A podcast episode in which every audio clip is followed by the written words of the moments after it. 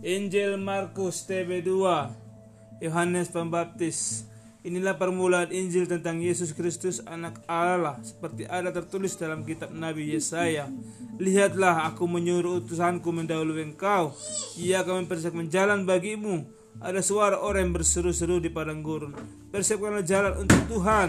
Luruskanlah jalan raya baginya. Demikianlah Yohanes Pembaptis tampil di padang gurun dan memberitakan baptisan tobat untuk pengampunan dosa maka berdatanganlah kepadanya orang-orang dari seluruh daerah Yudea dan semua penduduk Yerusalem dan sambil mengaku dosanya mereka dibaptis oleh di, olehnya di sungai Yordan di mana dibaptis Sungai Yordan.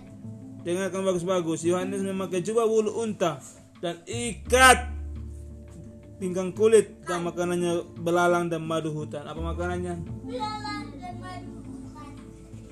Kemudian ia memberitakan demikian, sesudah aku akan datang ia yang lebih berkuasa daripada aku, membungkuk dan membu dan membuka kali tali kasutnya pun aku tidak layak. Aku membaptis kamu dengan air, tapi ia membaptis kamu dengan Roh Kudus. Apa yang dibaptis? Apa yang dibaptis? Pakai pakai apa ya? Roh Kudus. Yesus dibaptis Yohanes.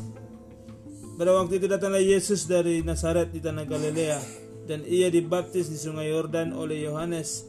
Segera sesudah keluar dari air, ia melihat langit ter, terkoyak dan roh seperti burung merpati turun ke atasnya.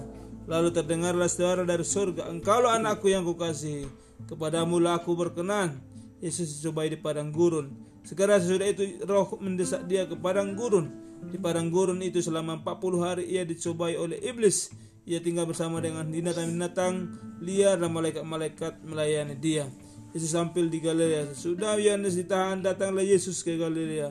Ia memberitakan Injil Allah, katanya. Saatnya telah genap, kerajaan Allah sudah dekat. Bertobatlah dan percayalah dan kepada Injil. Yesus memanggil murid-murid yang pertama. Ketika Yesus menyusuri tepi danau Galilea, ia Simon dan Andreas, saudara Simon. Mereka sedang menebarkan jala di danau, sebab mereka penjala ikan. Yesus berkata kepada mereka, Mari, ikutlah aku, dan kamu akan menjadikan penjala manusia. Lalu mereka segera meninggalkan jalan mereka dan mengikuti Yesus, mengikuti dia.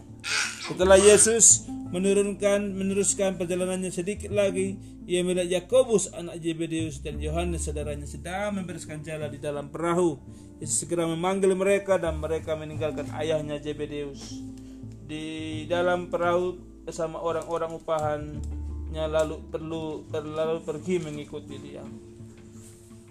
Amin. Aku mau bete. Mau bete. Iya. Lihat, aku mau Ya, bete. Eh, itu dong. Tunggu bentar, Nak.